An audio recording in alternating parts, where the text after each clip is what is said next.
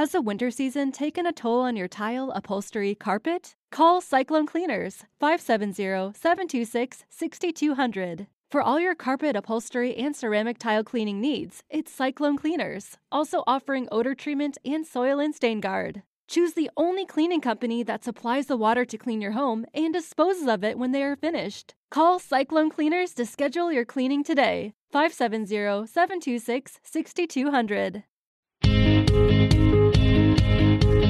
Welcome to this week's episode of Zach on Film. Joining me, like always, is Steven Schleicher. Hello, Zach. Steven, my memory might not be great tonight, apparently. Why not? I don't know. Apparently, I just completely blanked about how we usually start the show. and it's only like five words. That's okay. This week, we are talking about Spotlight, Yeah. a Mhm. film that originally came out in November in theaters. I think it Mhm. made its debut at the Venice Film Festival uh, before they doing some Yeah, in. September it was the Venice Film Festival. Yeah. uh, but nationwide in November.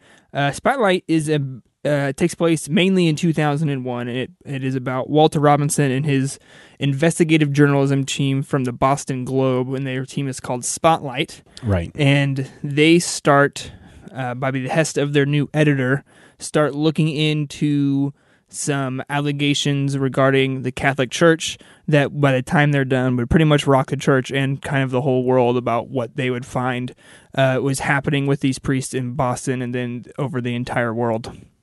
Right. Uh, it's a pretty intense story. Uh, it stars uh, Michael Keaton as Walter Robinson, Marco uh, Mark Ruffalo as uh, Michael Rezendes, uh, Mhm. Amy McAdams, and I don't remember the third guy's name. I never seen him before in a film. Had you ever seen? Um, uh, Liv, Liev Schreiber? No? uh, no, I was thinking Brian James. Isn't wasn't he the last person on their team? Uh, yeah, I don't remember. Um, Yeah, I I.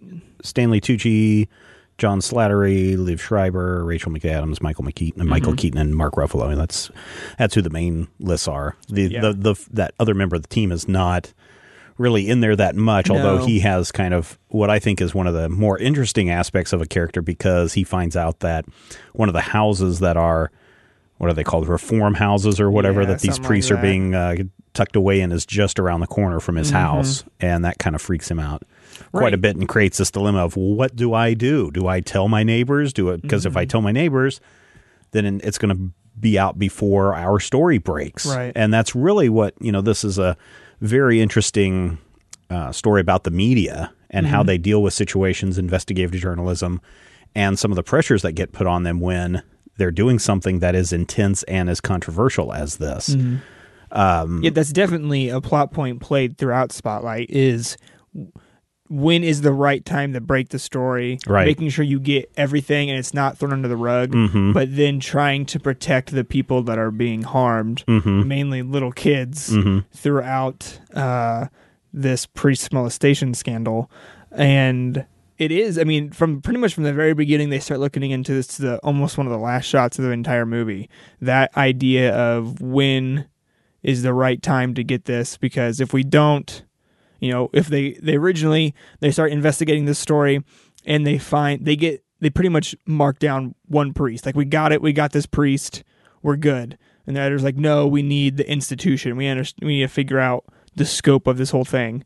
And so I mean, they, they're battling through that the entire time, and it keeps going. I think up to the very end of the film, when Mark Ruffalo is talking with his lawyer at the end, and uh, he's about ready to go interview two kids who came forward, uh, like right before the story. They let the story out, and they had only been, I believe, three weeks before that. They'd Right. been molested by a priest, and they had Right. information way before then Mhm. that would have happened that could have stopped. And you can kind of see it on Ruffalo's face that the understanding of Yeah. it's kind of on them Oh yeah. in a way, mm-hmm. which is definitely. I think Michael Keaton. I think everyone. That's a overarching theme of the story, which is very interesting. Well, there's a there's some very interesting moments uh, throughout this entire film that just make you go, hmm, you know, you're just thinking about things. Um, you know, one of the most since we're talking about Michael Keaton's character, one of the things that stands out the most is, you know, he's the head of Spotlight, and they've done these incredible investigative journalism pieces, and they're allowed anonymity. They can do whatever they want, providing that it's, you know, uh, worthy of that Spotlight title. And as they're doing this investigation into uh, Catholic priests molesting uh, children in the uh, in the parish, he runs into multiple people, including lawyers, who are like, "Hey, man, I sent you." This list of 20 names like 20 years ago, or however many years ago it was. I sent you this list 20 years ago. I tried to tell you 10 years ago, or whatever it was Yeah. and they don't the way that it's spelled out in the movie is these people that are saying hey i sent you the list they're saying uh, michael keaton's character interpreted as, as the boston globe. You sent it to the boston globe. And every time he's like who? Who did you send it to? And everybody's like looking at him mm-hmm. like what are you talking about? And then um you know towards the end of the movie we find out that he was on the city desk mm-hmm. when this came in. He was in charge of the city desk when these reports came in, and he blanked them out. He does not remember these stories crossing his desk, which is mm-hmm. interesting because he went to grew up Catholic, and many people in Boston do. Mm-hmm. Went to Catholic high schools, very involved with a lot of the Catholic charities that that go on, and it just creates this very um, critical moment for this character. And again, this is all based on on true life, so I don't know how accurate it is to the real mm. events or not. But it creates this thing of did I, as the Michael Keaton character, did I intentionally block this out? Did I not want to report it because I want to believe that these kinds of things are not happening in in the diocese? Is this is not you know this is something that I don't want to um, acknowledge, and so in his mind he's buried in himself. I was rather surprised that he was the character uh, that I was, was kind of covering things. Not, I don't want to say covering things up, but it's an unintentional covering up of some of the they facts. unintentionally buried the story. Yeah, Which now that you say that, it really clicks that it was him being sent it, and then he put it in his own section and got buried. Because when I initially watched it, it just felt like the editor at the time buried it in their section. Right, and he right. just didn't pick up on it because they do that early in the film. Where like mm-hmm. a, a case comes out, like we'll bury it in here so Right. no one sees it, so we can keep this investigation thing going right. because the movie definitely plays out with that plot line specifically. All these people saying, "We sent you all of this Mm-hmm. information. You had information that could have started this." Yeah, a long time ago. I thought through the way their deputy editor, the Slattery's Mm-hmm. character, I thought he was protect. I thought someone in the Globe, Yes. was intentionally burying that the is- story the entire and that time. is the nice way that this story is written because there are several people, and I forget uh, maybe it is the Slatery uh, character, um, where he's constantly like, "What? What are you guys working on? What are you guys working on?" Like he's kind of Mm-hmm. Yes. on the inside because one of the first things that happens when um, live uh, what's it? How do you say his name? Leave Schreiber. Uh, yeah, when he that. starts, when he first starts uh, as the new editor at the newspaper, Mm-hmm. he is in um, the character's name is Marty Baron. When Marty Baron first starts at the newspaper as their new editor, um, he is the uh, Archbishop of Boston calls him down hmm. and invites him. He's telling him what a good relationship that the church has with the Globe and all these things. And so you're like thinking, okay, so there are a lot of people who are Catholic. This is a very controversial thing. Someone inside the paper could be feeding the church this information if mm-hmm. there were ever problems. You know, if, mm-hmm. oh, hey, the story came up, you know, what do you guys want to respond? This kind of thing. So it really kind of sets up that there is a potential mole inside the organization. Mm-hmm. And I really kind of like that drama only to find out that it's like, oh, it's your own it's your own um perceptions or it's your own belief system that really held this story back and had they acted on this when that first list of names was sent and had Michael Keaton's character not buried that mm-hmm. and had maybe not blocked it out or not willing to admit that these things were happening, they could have done something a lot sooner. Mm-hmm. And I think that's the real kind of you know, you want to look at some of these characters as hero characters, but really they're almost not. It's like, wow, I mean, it's great that you guys did this, but why didn't you do it sooner? Right. Well, that's I th- I th- I think uh, Keaton's character brings it up indirectly, but through people outside the spotlight team, really outside the globe, who they interact with, a lot of lawyers and people uh, in the Boston, you know, s- society. Um, it became very clear. Everyone knew this was happening. Right. Many lawyers knew. Right. And Well, they yeah. were on the kind of they were keeping it out of the courts on purpose. Mm-hmm. So none of it was really public. It was all being handled and hushed, and people definitely knew. And there's like, I believe one of Keaton's character's friends who said they were at he confronted them at the Catholic charity and he said something along the lines of don't ru- ruin this all for a small bunch of bad apples essentially. Right, right. But it's yeah, the small bunch of bad apples, which when you think about it though, is actually a large number because yeah. through their investigation they're like, okay, so we've come up with this list of 87 names and in Well, their- originally it starts out as one, yeah, one. and then like 13 and then 87. but in the process there's there's a whole lot of interesting things in this uh, and again all based on on facts but in the process they're calling someone who had been doing his own investigation i guess uh, scholarly research into this i don't know if it's scholarly Like but psychiatric yeah psy- look at psychiatric uh, Yeah. work and he had tried to publish some papers and had been discredited by the the, the church and he came up with something to the effect of the 6% Mm-hmm. of people are the deviants in, in the church. And they ran the numbers and they're like, well, there's 1,500 priests in Boston. right. They run the numbers and it's like, that's 90 priests. And they were like within three of that, of that number, which is frightening. Mm-hmm. Oh yeah. Uh, that that was how accurate that it was. well, then it gets even essentially more terrifying. Post in like last frame, they Mm-hmm. run some of the text to kind of wrap up the story. It, what they says like 247 Yeah. Mm-hmm. in Boston. They eventually found out like that's nuts. And then they ran also at the end of the movie. They're running. Here are all the places where Yeah. there have been issues, and there of Kansas City diocese Yeah, has been in trouble Yeah. before. Uh, I was what was the other one? I guess uh, something. Uh, there was another place in Kansas. Oh, uh, really? Caulfield, I think Kansas, or wasn't Coffee? Wasn't Coffeyville? Uh, but it, did, was a C go city. back and pause that. yeah, it's right. You have to look and because I was like, okay, where are the Kansas City Yeah. ones? Uh, and I didn't know if they were going to spell them out specifically or just say Kansas City area or whatever. Yeah. But then I saw that there were two places in Kansas listed Hmm. in that, which again, it, when you're looking at those kind of numbers, it's not surprising that the list of cities was not larger. Right. And somewhat relieved that ours was not listed Yeah. on that list. Um, Of course, but then it brings up the on some level, yeah. did they get everything? Right. Is this Right. culture of suppressing information And- still prevalent and- and, still happening and, And so, well, yeah, it's obviously still happening. still happening? I mean, yeah. Uh, but the other flip side to that that I found interesting was the law aspect of it. So the church, the client, let's just say, or the accused, Mm-hmm. wants to settle quietly, which is something you can do in the law. You Sure. can, I mean, look at what's happening currently with Bill Cosby and how Mm-hmm. he's settled with all these people over the years so it would stay out of the press, so it would stay out of the court system. Sure. That's exactly what the what- the church is doing. very rich people do. Yeah. And so they're hiring lawyers. And because of the way the law is structured in these settlements where you can't talk about it, Mm-hmm. the lawyers are prohibited from saying anything or else they run the risk of losing their Mm-hmm. Right. Mm-hmm. license. They're, they'll be disbarred.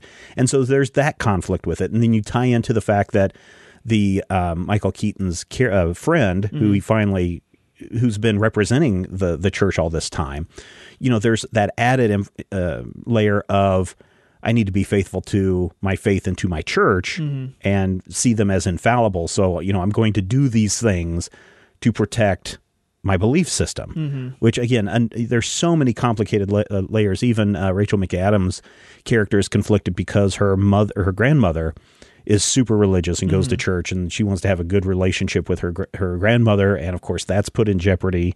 Is is a conflict. Right. Yeah. It's a.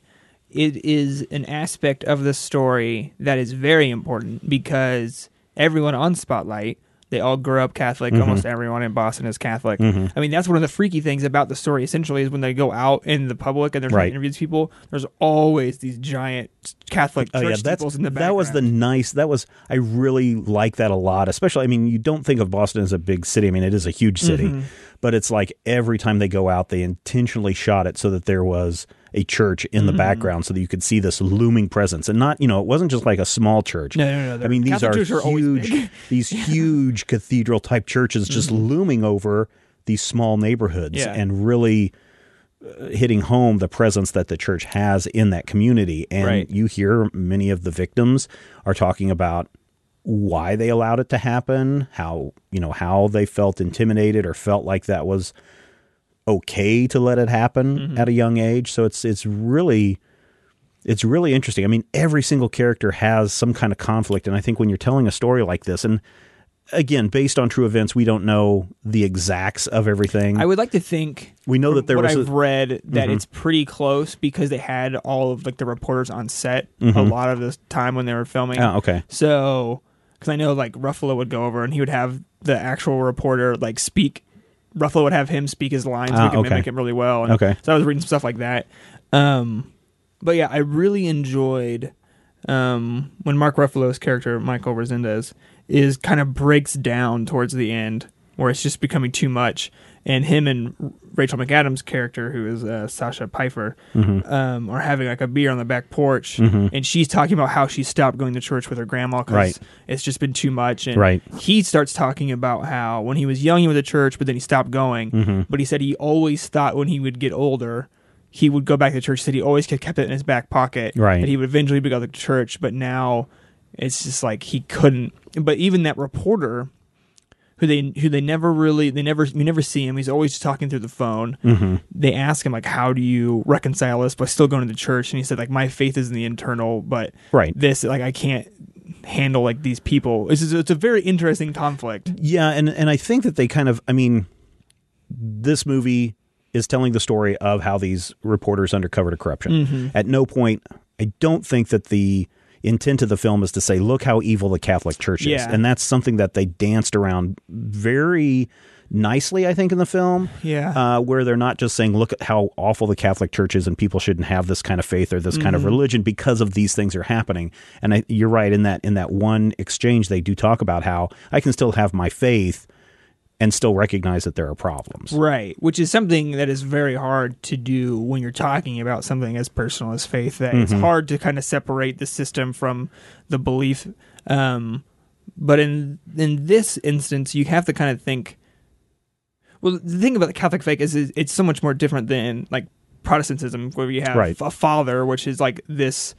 Oh, this holy figure mm-hmm. essentially, where and mm-hmm. then they're the one perpetrating the issues, Right. which just brings us and they've touched on this throughout the film it's such a different aspect and then talking about how each one of the priest is covering up for another priest Mm-hmm. essentially because I, I think mm-hmm. i was reading a comment where someone said the priest would confess to another priest Right. so he wouldn't have to do it in public or anything Right. and then they would feel absolved of what mm-hmm. they did and the mm-hmm. priest would just not say anything Confession is just so weird. it is. It's very know, right? strange. And it, and it, I mean, that's the kind of the thing that brought up this whole thing is that they would just keep Yeah. it and they were fine with it. Yeah. Well, they, even the the one of the most interesting parts I thought is when Rachel McAdams' character is going around interviewing Oh yeah. victims, and she comes to one of the old uh, priest house, Right.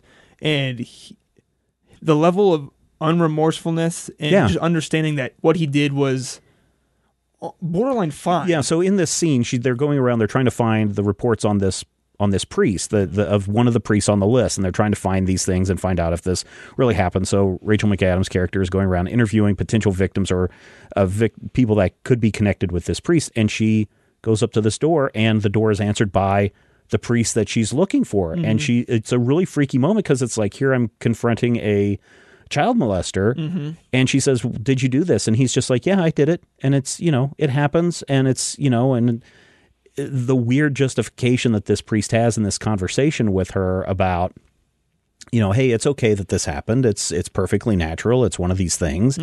And then of course the sister comes in and shoos her away. And then there's this realization that he lives three doors down from a school. Mm-hmm. and you know is this thing continuing? And it, it continues to hit on this we are on a deadline. If we're going to cover this there are you know there are people at risk more and more and more. Mm-hmm. And i really like that kind of tension of when are they going to get this done? When are they going to have the the final piece that they need to to finish the story and to open it up? And then what are going to be the repercussions of it? Mm-hmm. The one thing the other thing that's the the other thing that i was surprised they didn't play it up more in the movie but again this movie is not about a faith bashing.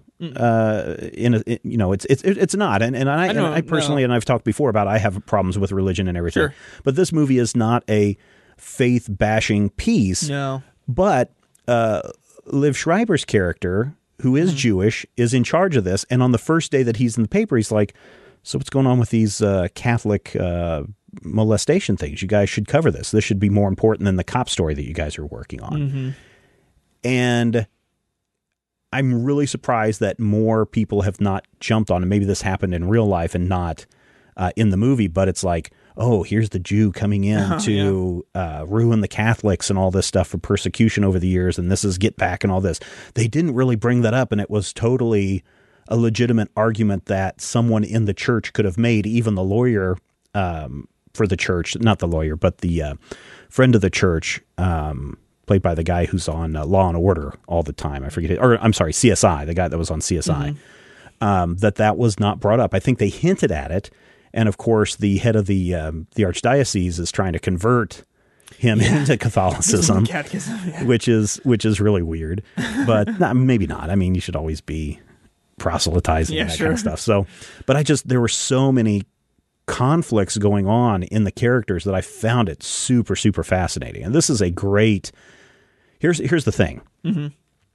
This is a very very good movie, and I liked it a lot. And I watched it because I had seen Mark Ruffalo. I think over the summer when he was shooting this was tweeting like every day about things that were going on Oh, really? on the set or in the church and you know he's very he's a he's an activist he's very uh, um, not afraid to shy away from from different topics whether it be what's going on in Flint Michigan or wherever else uh, so I was like okay yeah this will be interesting but um, a very very good movie but it is if you think about it a relatively boring movie because and and I'm halfway through this movie when I was watching it, and I was like, oh, you know, this reminds me exactly of All the President's Men with Robert Redford and Dustin Hoffman about the Watergate uh, scandal and the break-in and their coverage of that material. And so I and so this weekend I went back and I watched All the President's Men again, which again is a fantastic really movie. It's a lot of fun to see. But again, there are similarities in that a lot of these conversations between Woodward and Bernstein and the care and the um, uh, reporters of Spotlight is we're having phone conversations. And how do you make phone conversations interesting? How do you make and so it really boils down to the words and the dialogue and the story they're telling to where you can have someone having a phone conversation for five minutes with Mark Ruffalo's character as he's in his dirty little apartment. And it's fascinating and it's intense and it's very good. Yeah, I when I was first watching it, I go, man, this is gotta pick up because this Yeah, is, yeah, yeah. this is just drudging along. It feels like it, doesn't? I mean, Yeah, at first it's like, oh man, this is going to be boring. And then suddenly you're like, oh wait, they're starting to put the clues together. Yes, and that's what I thought. I was like, it's kind of the pacing of the film. I thought matched them building the story, which upon reflection was really nice. But when you're in the middle of it, and by the middle of it, I mean like the beginning of it, Yeah, yeah, you're yeah. Mm-hmm. like, just something has got to happen. You've got to start discovering stuff. But then it starts build like the number of as the number of priests starts to grow in, Yeah, and yeah. they start checking all this stuff. It gets really intense. I I, th- I saw a review say you'll never see a more uh, intense scene of people just looking through lines of old books, yeah, yeah. just skimming through lines. But like, oh, it's good. If if you have not watched All the President's Men, and I think you said you watched it several years ago, so it's Mm. yeah, been four or a five years ago. Yeah, sit down and watch that again because these two films, All the President's Men and Spotlight, are almost mirrors of each other because Really? as they're going through the Catholic uh, directory Mm-hmm. to find out where people are located, there's a whole scene in All the President's Men where they're doing the exact same thing with this list of the um, uh, the committee to reelect. And they're just going through all these lists of people and finding commonalities and finding out what room numbers there are and offices they are so they can kind of piece together where the mm-hmm. organization is. So many similarities between the two hmm. movies. It's and it's not just because these are stories about newspapers that broke really big pieces. Mm-hmm. It's because of the way that it's filmed, the way it's shot, the way it's presented. It's like I said, this could be an this could be the modern version of or the mm-hmm. new version of all the President's Men. And uh, I think for those of you who have uh, watched Spotlight and you've never seen All the President's Men, you should take some time after this podcast is over and make a point to sit down and watch that movie. yeah, yeah. It's a it's a very good film, and uh, both the director Tom McCarthy and the director of photography for Spotlight both mentioned that film Oh, did as they? an Okay. Mm-hmm. inspiration or either in the look or just the, the feel Mm-hmm. of the film uh, as they went in to make Spotlight. Yeah, because there's some really nice tracking shots in this movie where you start in in uh, Michael Keaton's office, which is it's I mean it's all part of a a larger room. So you figure there's a a, a bullpen area uh, or a pit, writer's pit. Where our four main writers are, four main reporters are, and then you have Michael Keaton's office just off to the side of that, but it's got an open door and a window. But you'll start in his office and you'll start to pull out, and as you're pulling out, then you have McAdams and Ruffalo's character having some dialogue, and then as you pull out further, you get the other two uh, reporters having some dialogue and conversations back and forth, and it's just really powerful how they can make something as interesting as an office conversation, how they can choreograph that from a visual standpoint to make it super interesting, and then again the the constant um, exterior shots with the church in the background is super well done. Yeah. Uh, this film, oh, sorry. Uh, the cinematography for Spotlight is very underplayed. hmm Um, I believe uh, the director of photography said that their intention for the filming of this was to not uh, obstruct the viewer with the camera, so they could Right. watch performances play out. Right. To not do anything too much, Mhm. so they could just and it's beautiful. Like it's just a kind of a straightforward Yeah. shooting, and they, there were some really good moves. I think there's a there's a steady cam shot Mm-hmm. uh, when one of the reporters realizes is that safe house for the priest essentially Yeah, right around and the then he block when just follows runs. them out. Yeah, Yeah, that's a it's- great shot. There are some really long shots in this piece, Mm-hmm. which again, when you're looking at, it, and it's no wonder that you have so many of these actors up for awards. Yeah. Um, Rachel Well- McAdams has uh, just won the outstanding performance by a female actor in a supporting role. Yeah, outstanding performance at SAG cast. They won it. cast, yeah. yeah. Um, the when you're looking at how good someone is as an actor, how are they in their long takes, right? Mm-hmm. I mean, when you have a super long two and a half minute piece where someone's in, granted he doesn't have any dialogue during that scene, but when he's running down the stairs, going out the door, running up the street, walking around, and comes to this realization that holy crap, this is literally three doors down and three doors up from my house, from my kids, and that reaction on his face is just wow, that's really good. Or when you have these long shots where characters like um, Michael Keaton and the uh, the lawyer friend of his that went to school together. When you have those long dialogue scenes play out where they're discussing what are you really trying to get at, what can you tell, what can you not tell, why are you covering this up, why are you not covering this up, it's really really good acting, and and really it looks like most of the awards that this is getting is is a lot of on the acting side. Yeah, I I think one of the best scenes that shows their the ability to act captured on the camera is they're talking to their source who's been Mm-hmm. doing the thing and they, they start in on the phone him talking and they slowly pull out for the whole spotlight Yeah, room and they don't like the four reporters that don't talk for most, almost any of it and they're just kind of soaking all of this in and Mm-hmm. Yeah. just the room kind of engulfs them and how much they're trying to it is it is wonderful Mm-hmm. Yeah, I like the I like that they did a lot of those long takes. I like that they really put together a good ensemble Mm-hmm. of of good actors here. Even the lawyer that's representing uh, the victims, uh, played by Stanley Tucci. yeah he's really good Man, he's really good in Really this in this movie, and it just just from the performance of the actors. The, I mean, we've been talking before about where do these films fall, and you know, The Revenant. After I saw that, I was like, oh my god, this is such a great movie. And then I watched The Spotlight, and I was like, oh my god, this is such a great movie. And it's like, you know, how do you? It's really tough if you have to look at these films and say which one of the two is better. On the one hand, you have a solo film that has a lot of really drama, good character development, even though he's not saying a whole lot. So he has to be very reactive and very emotional through the piece. And then you've got an ensemble piece where everyone has an important part to play. Both are shot wonderfully. Both are superbly edited. How do you pick, you know, which one is best? And then I, I, I mean, I know a lot of people are still gaga over um, uh, The Big Short, Oh, but I still don't see that as a as a contender here. But a lot of people are like, "Oh yeah, it's one of the best movies of the year." I'm like, I don't Well, see you know, it. I watched uh, on Sunday, right before I watched Spotlight, I watched The Danish Girl uh, over in the art theater over in Salina, and that movie was wonderful with great performances. Again, very, I think, like in, in, a, in a spectrum between uh, The Revenant and Spotlight, somewhere probably closer to Spotlight, Yeah. but not as simplistic lies the Danish girl, and it's still v- like incredibly well shot. Mm-hmm.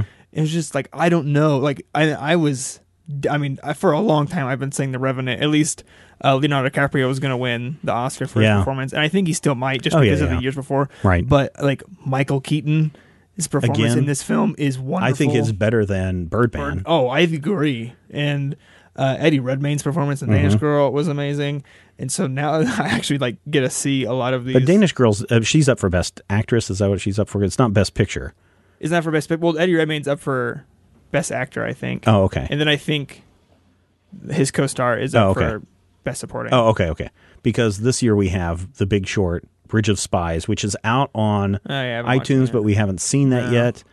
Uh, Brooklyn, which is still in theaters, which is oh not. yeah, I haven't seen it. Haven't seen that. Mad Max Fury Road, Yeah.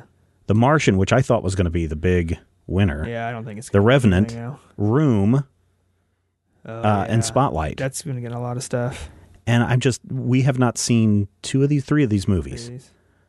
and I kind of want to see the other. I, I, I for sure want to see Bridge of Spies. Yeah, I've been really waiting for Room to come out on iTunes, but it's been kind of a slow burn. Yeah, and same way with Brooklyn too. Now that one looks like an interesting uh, tale as well, but it's like, wow, I did not think I was like Spotlight. Okay, so it's about newspapers, blah blah blah. It can't be super interesting. Well, um, what I- so I, you know, I'm going to put that further down on the list. Mm-hmm. The Martian has a lot of personal one-on-one, kind of like the Revenant does, Yeah. but holy crap, I think the Revenant blows the Martian out of the water, Yeah. and so it becomes very. Um, it's it's hard to figure out where these sit. Now, you know, when it comes to would Spotlight win? Uh, if I compare this to All the President's Men, Mm-hmm. and we look at All the President's Men from the Academy Awards perspective, All the President's Men was one, two, three, four, five, six, seven, eight categories. Best Art Direction, which it won. Best Director, which it was nominated for. Best Editing, nominated. Best Picture, nominated. It won for Best Adapted Screenplay, which Spotlight is up for a screenplay uh, award, which I think Mm-hmm. Yeah. it will definitely win that. Uh, All the President's Men won for Best Sound, which, holy crap, again, there's some fantastic Oh, sound editing in that. Man, so. Uh, it won for Jason Robards for Best Supporting Actor, who was the um, head of the, um, he was the editor of the newspaper, Right. uh, Bradlee. And then, of course, in uh, this movie, we have, um in Spotlight, we have the guy from Mad Men, who is Yeah. the, like deputy editor. he's the he deputy Yeah. editor of the newspaper. Uh, so, you know, you could, you could get it there. And then finally, it was uh, Jane Alexander was Best Supporting Actress in uh, All the President's Men Hmm. on the Academy Award side. And I could see Rachel McAdams really winning on Best Supporting Actress Yeah, if she's nominated. great. I don't know if don't she's if she nominated or not. not. So, Yeah, her performance is really great. yeah. Um, yeah, it is a film that I didn't really know much about until uh, maybe like the Golden Globes, Mhm. and I started really kind of barely paying it. Where I knew what it was at that point. I was like, oh, I looked it up and like, oh, this is what it's about. I never really heard of it, which I still don't feel like it's getting a lot of press. Spotlight? Yeah. So this was a story that came not? out in 2001. Right. And there have been these kind of ebb and flow stories about these revelations that go on in the Catholic Church and Yeah. molestations and those kinds of things. I vaguely remember in 2001 this being a big thing, but I was way on the West Coast at that time. And Oh, so sure. those kinds of things were probably not fully on my radar. Yeah. And especially then when I moved back um, in 2001, 2002 to here, not super high on my radar to Mm-hmm. be paying attention to that stuff. So I probably missed it, but I seem to remember that there was a big controversy going on about that time, and a lot of big people had, or not a lot of big people, but a lot of people had signed up with lawsuits, and that there were these questions and investigations. This is a story that did uncover a lot, and Mm-hmm. it did expose a lot of the things that were going on in the church, and sometimes it takes time for these things to have a bigger fallout, and quite possibly a movie like Spotlight could have brought more of this stuff back to the surface today because you sent me an, a, a link uh, to a story today. Oh yeah. And what was that story about? Uh, that story was because Pope, the Pope, when Spotlight took place, the actual story in 2001 was Pope John Paul II. Um, now we have Pope Francis, Right. who people see as more kind of a progressive. Mhm. He is, he has been made uh, this molestation stuff one of his top priorities, and kind of put a task force together to try to get this out of the church. And just today, when we were recording, um, a news report came out that his little task force about this made it mandatory that if a priest learns of any of these allegations, they now have to take it to the police and not just handle it outside of the law. Mhm. They have to actually take it to the police now. Oh, good. Yeah. Good. So it's it's still but so it's like and maybe because I was really young when this happened, but like it's still like an incredibly important story to get out there, and I Mm-hmm. just don't know. If, like, it's like, is this gonna get pushed under the rug? Kind of like this story overall. Probably, I mean, and that's the reason why some of these movies are important. Uh, same way with All the President's Men. Yeah, While we kind of knew that there were these two reporters going around investigating a Watergate break in, how it eventually led to the president resigning is really important. And a lot of people don't know this story. How Spotlight did their investigation and followed the leads and everything to come up and break this story, also very big that people don't know about. And I think telling that story brings that back into the spotlight. I forget when All the President's Men came out in uh, 78. So this is uh, two or three, uh, two or three years after uh, Nixon's resignation. So um, this is the same thing, right? It's like 10 years after this happened. Let's tell the story. Maybe this will prompt some change. And now that there is a new pope, Yeah. maybe he can affect change. He is a very um, um, of the people kind of Yeah. of pope. It appears to be. Yeah. So maybe that does affect change, and maybe that does cause people to start questioning things again. Because unfortunately, as you know, you said you don't remember it. Well, now it's on your radar. It was on my. Ra- I mean, it was something that I kind of remember happening, but it didn't really affect me that much. This- Mm-hmm. now that more people are aware of it, and we have to have a whole new generation of people see these things. That's the whole point of Zach on film.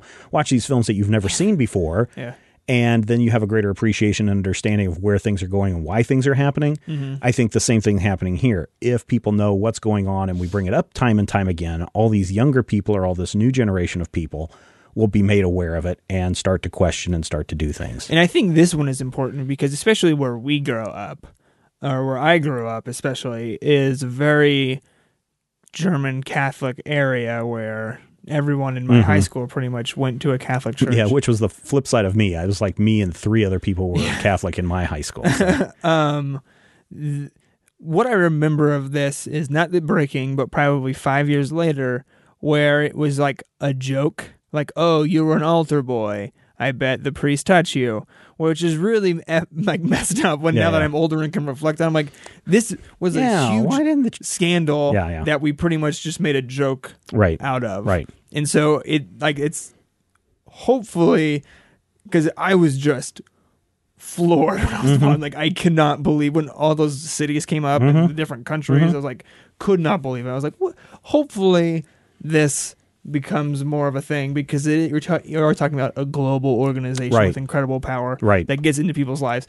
Let's make sure we're doing something about this, or at least being aware and probably not joking about it because that's horrible. Yeah, yeah. Uh, so Rachel McAdams is up for Best Supporting Actress uh, or Actress in a Supporting Role. Jennifer Jason Lee from Hateful Eight is in there, which I thought she did a fantastic job. And again, I haven't seen the other other three actresses yet, so I don't know. You don't know how they sit, but I'm I'm really kind of torn because I thought Jennifer Jason Lee did a fantastic job in mm-hmm. Hateful Eight, but then also Rachel McAdams has got a great great performance in this. So it's like it's super tough. I would not want to be a voting member of the Academy this year because at, at first it just seemed, oh yeah, this is cut and dried. Boom, boom, boom, Right, boom. right, right. But then when you actually sit down and watch these, it's like, holy crap, man. Yeah. It's really easy for us to make all these picks because we never get to film, so we just watch all the trailers. I'm like, oh, sure, that's Yeah, what's going to win. Yeah. and then we actually actually get to watch them four months after everyone else. I'm like, Yeah. oh, now I Yeah, see yeah. what they're saying. Yep. Um, is this up for cinematography as well? Let me look here. Cinematography, it is not. Oh, uh, so cinematography, we have Carol. Uh, we have The Hateful Eight, Mad Max Fury Road, Sicario, which I watched Uh, that kinda talked about a that. couple of weeks ago. It's pretty intense. Yeah. Um, it's got some interesting cinematography, but I don't know if I. It would probably be in the in the bottom part of the Okay. list of, of winners. I think if we were looking at, we talked a little bit about Carol before and how they were trying to replicate that time period and using the film stocks and everything. Hateful Eight, I think, is really well done, but it is like a stage play. Mm-hmm. Mad Max is fantastic from the Yeah. cinematography side, and so is The Revenant. So if I were to look at those two, Yeah, it's gonna be one of those. you know, we're. I think from the spectacle side of it, I think Mad Max Fury Road will win. Mm. But there's something about the Revenant that is very well done, and using Yeah. you know, whereas Mad Max Fury Road kind of just embraces the chaos, the Revenant kind of says, "Here's nature, and let's let nature embrace the film." Mm-hmm. Mm-hmm. So I don't know. It's I still would probably want to put it on the Revenant. So speaking of the cinematography, I was reading an interview with the director of photography, um, and originally he and the director were wanting to shoot film for this. They ended up shooting digital with the for Arri this Alexa. for Spotlight. yeah, for Spotlight. Um, the reason they said they ended up not shooting on film because they kind of wanted to replicate the look of 2001, what you kind Mhm. of would have filmed on. Mm-hmm. Um, the reason they did is because they were filming up in Toronto, and there wasn't enough film Oh, film processing. stock. Yeah, no, oh. well, they couldn't get it. They had to send out to Montreal. They said to process it. So then they would have been running on delays on their dailies. They couldn't Mhm. have gotten back and forth enough. So they Mhm. ended up shooting with digital just out of ease of being able to Oh, sure, log sure. everything. yeah. So I was like, well, that's really interesting because I started thinking about. it, I was like, people filming the film is going down because people aren't using it, Right. and then people want to use it, but they can't because there's not enough places to actually Mhm. process the film, Mhm. and so then it just continues to like snowball down. I never really thought about. I always thought like the cost of film when you look at it. But I never thought about you actually have to send it off to get it, Yeah. you know, processed so you can actually look at your dailies. There's like a huge time delay, Yes. essentially trying to like make sure. Oh you yeah, that's it. usually you're watching them the next day, yeah. um, or the end of the next day from the day before. Everything you Mhm. shot the day before, you're watching at the end of the next day. And there are some fantastic stories about some some of the great movies. I want to say Taxi Driver was one, I forget, but uh, a new production assistant has all these reels of film, gets in a cab to take the stuff to have it processed, falls asleep in the cab, wakes up, isn't really paying attention, leaves like two rolls of film behind, and how he has to spend the night essentially tracking down that film so they can get to the processor and get it done in Oh time. so yeah, it's it's interesting. Uh, you know, it is that extra level of what in my mind makes video nice is you have instant replay so you Mhm. can see if you got the take you don't have to worry about oh man we missed the take or the camera moved or something in that take so now we have to go back and reshoot that again where you can just look instant replay now of course they've had video taps for years where you can see essentially what the camera is seeing basically Mhm. off the eyepiece there's a little video unit that runs off Okay, to yeah. the monitors and everything so you get an idea of what is being seen through the viewfinder but you're still not knowing what is going to film. Mhm. The- was the gate dirty? That's why you're always checking the gate. Was the film accidentally exposed?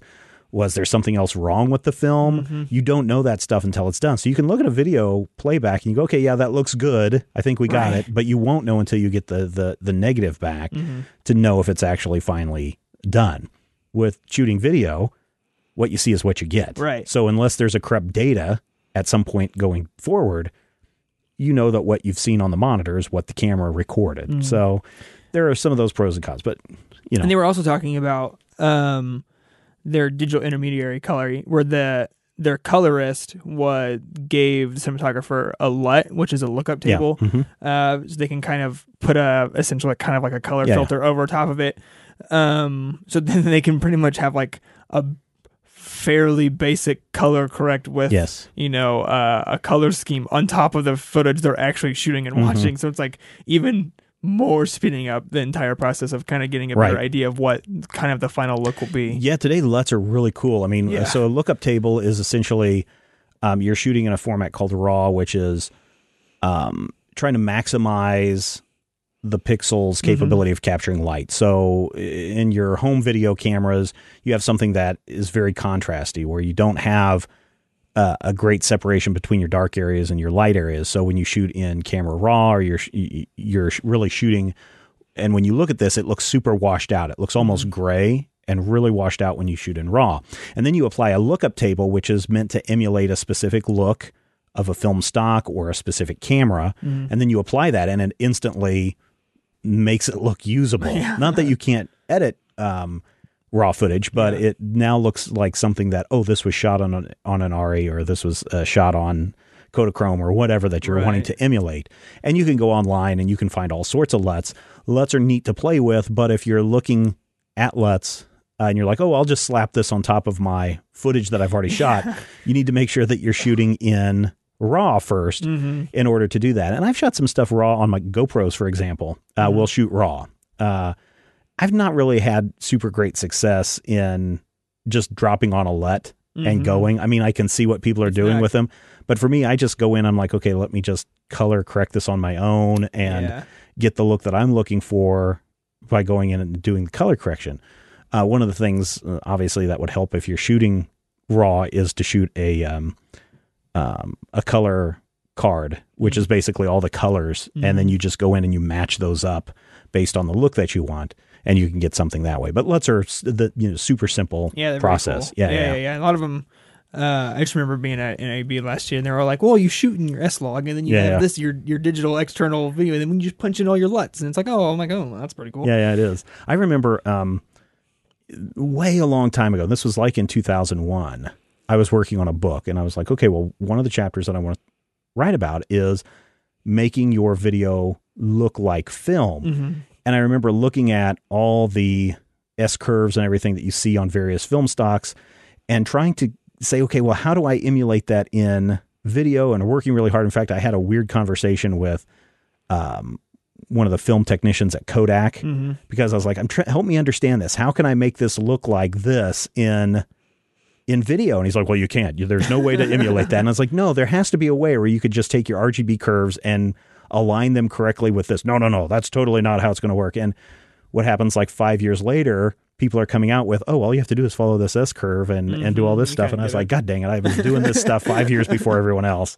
And it's and it's really kind of neat to see things that I was working on like five years ago, It's like or not, not five years ago, like fifteen years ago now, are now just a normal everyday part of Oh it. yeah. Uh, yeah. So yeah, it's it's cool. Lookup tables are neat to really get a, an interesting look on your on your film. And I'm glad they were able to do this because again, Yeah. that gives you the idea while you're shooting. Is this lit right? Is this Mhm. lit the way that we want it to look on the final piece in the final frame? And Mhm. being able to do that is fantastic. Uh, the DOP said they pretty much used a lot of Panavision prime lenses, uh, but they also used a couple zoom lenses. And did you notice? I, I read some, and they did. He said they did a couple subtle zooms in on like Michael Keaton, and I don't even remember. I would have to go back and watch and see specifically for Yeah. zooms. Yeah, he but, said they uh, kind of tried to downplay him, but just trying to edge in Yeah. for emotion. But he said there's a couple of zooms like at the end, which I just completely did not I, at all. the only one that I would know, the only one that maybe has stood out, and I'd have to go back and look, is I thought when Rachel McAdams' character handed him the newspaper clipping that they pushed in on that, but I Mm. thought it was an actual push, Push, not a yeah. zoom, and it could have been a zoom, but yeah. maybe it was. Yeah, because he listed like three different zoom lenses they used, Hmm. and he kind of gave it a couple examples, but I just like totally didn't remember. So fantastic. that was very interesting. Yeah. Um, what else did I have for him? He, oh, he also just right before he did uh this film, he did that Black Mass film with Johnny Depp, who's also Oh, right. shooting in I Boston for seen. that. Yeah. I haven't either, so it's really interesting. He probably got a lot of whole lot of Boston. oh yeah, Uh, yeah. and um, uh, the script for Spotlight was blacklisted in 2013, which, uh, if anyone doesn't know what the blacklist is, is just this list of scripts that are kind of all thought as to be some of the best scripts in Hollywood, but no one's actually making that film at that time. So that was back in 2013. So, I mean, that script has kind of been sitting around for a while. Yeah, there's if you haven't, there's also a podcast you might want to listen to called The Blacklist. Oh, yeah. And what they're doing is they're going in and they're getting these scripts and they're actually doing kind of like a radio drama of the script. They're actually reading through the script, Uh-huh. but they have real actors reading for the for the actors. And then when it comes to the parentheticals or the director notes, they have a voiceover reading that information. Yeah. So you're listening to the film, but it's a film that hasn't been produced. And then so they'll do one or two episodes that are, that are the film. And then they'll do an episode where they talk with the scriptwriter about their Ah, process cool. and everything on that. So it's really fascinating. Yeah. And I don't know if there's any of those, and I've only started listening maybe in the last month or 2 Mm-hmm. um, but I don't know if there's any of those that have ever come out of being on that blacklist into actual production like Spotlight, though. So it's it's worth checking out. It's it's something different to listen to. yeah, that's cool. Yeah. Uh, so overall, pretty happy with Spotlight. I was really happy with it. I mean. I yeah, it did because I was like, oh god, I just saw the Big Short not too Mhm. long ago, and this feels like another one of those, and I'm not interested in another one of those. And then I said, okay, I'm going to watch. I didn't even watch it on the home theater. I was like, let me just sit here on the computer and watch it.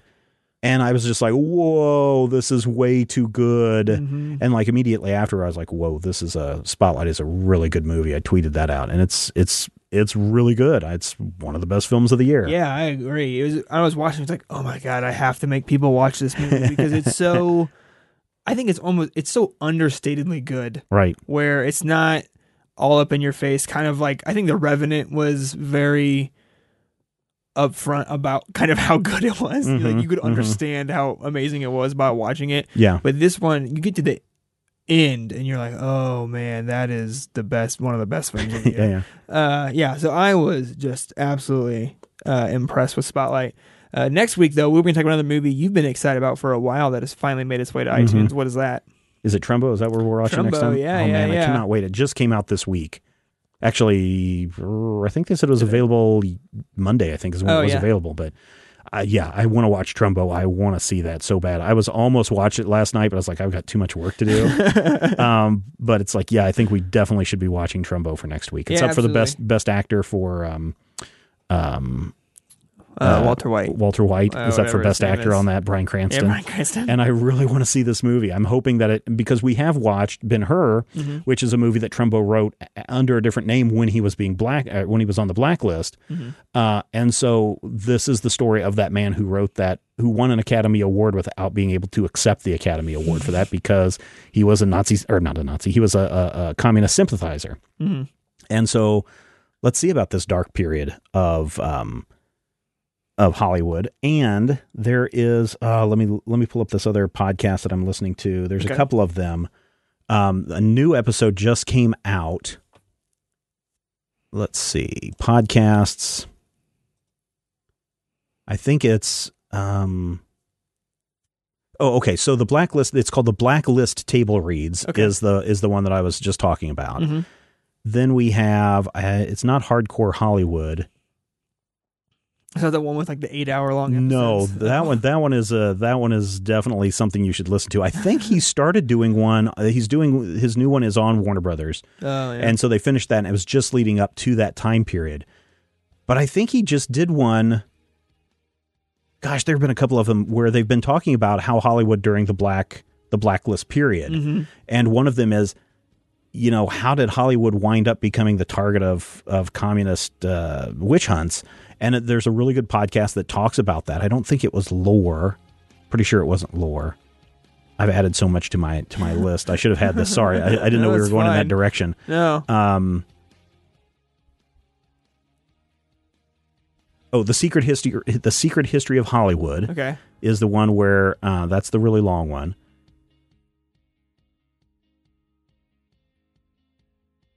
That was the one you told me. It's like Yeah, an yeah. eight hour one Mhm, about uh, mhm. uh, Hitchcock, right? Yeah.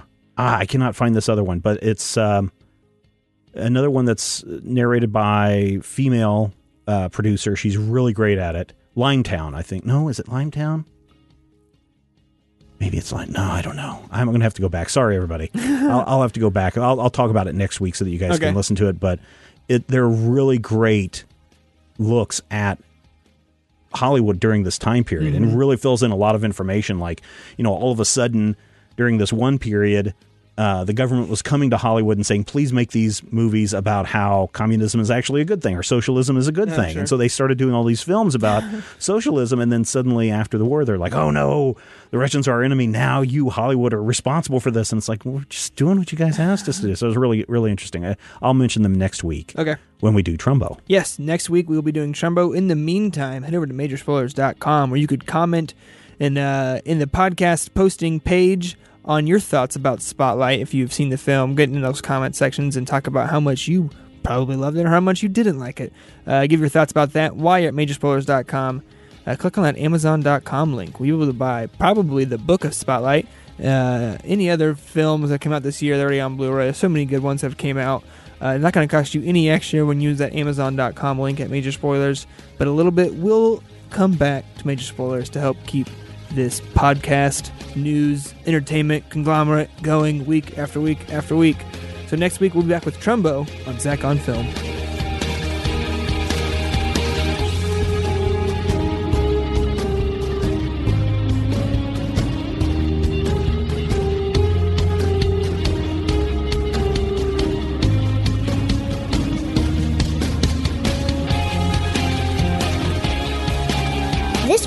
Podcast is copyright 2016 by Major Spoilers Entertainment, LLC.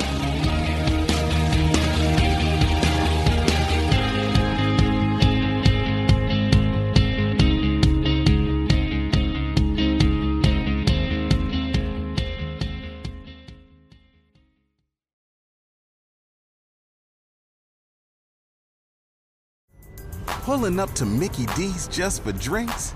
Oh, yeah, that's me. Nothing extra, just perfection and a straw. Coming in hot for the coldest cups on the block. Because there are drinks, Then there are drinks from McDonald's. Mix things up with any size lemonade or sweet tea for $1.49. Perfect with our classic fries. Price and participation may vary, cannot be combined with any other offer. Ba da ba ba ba.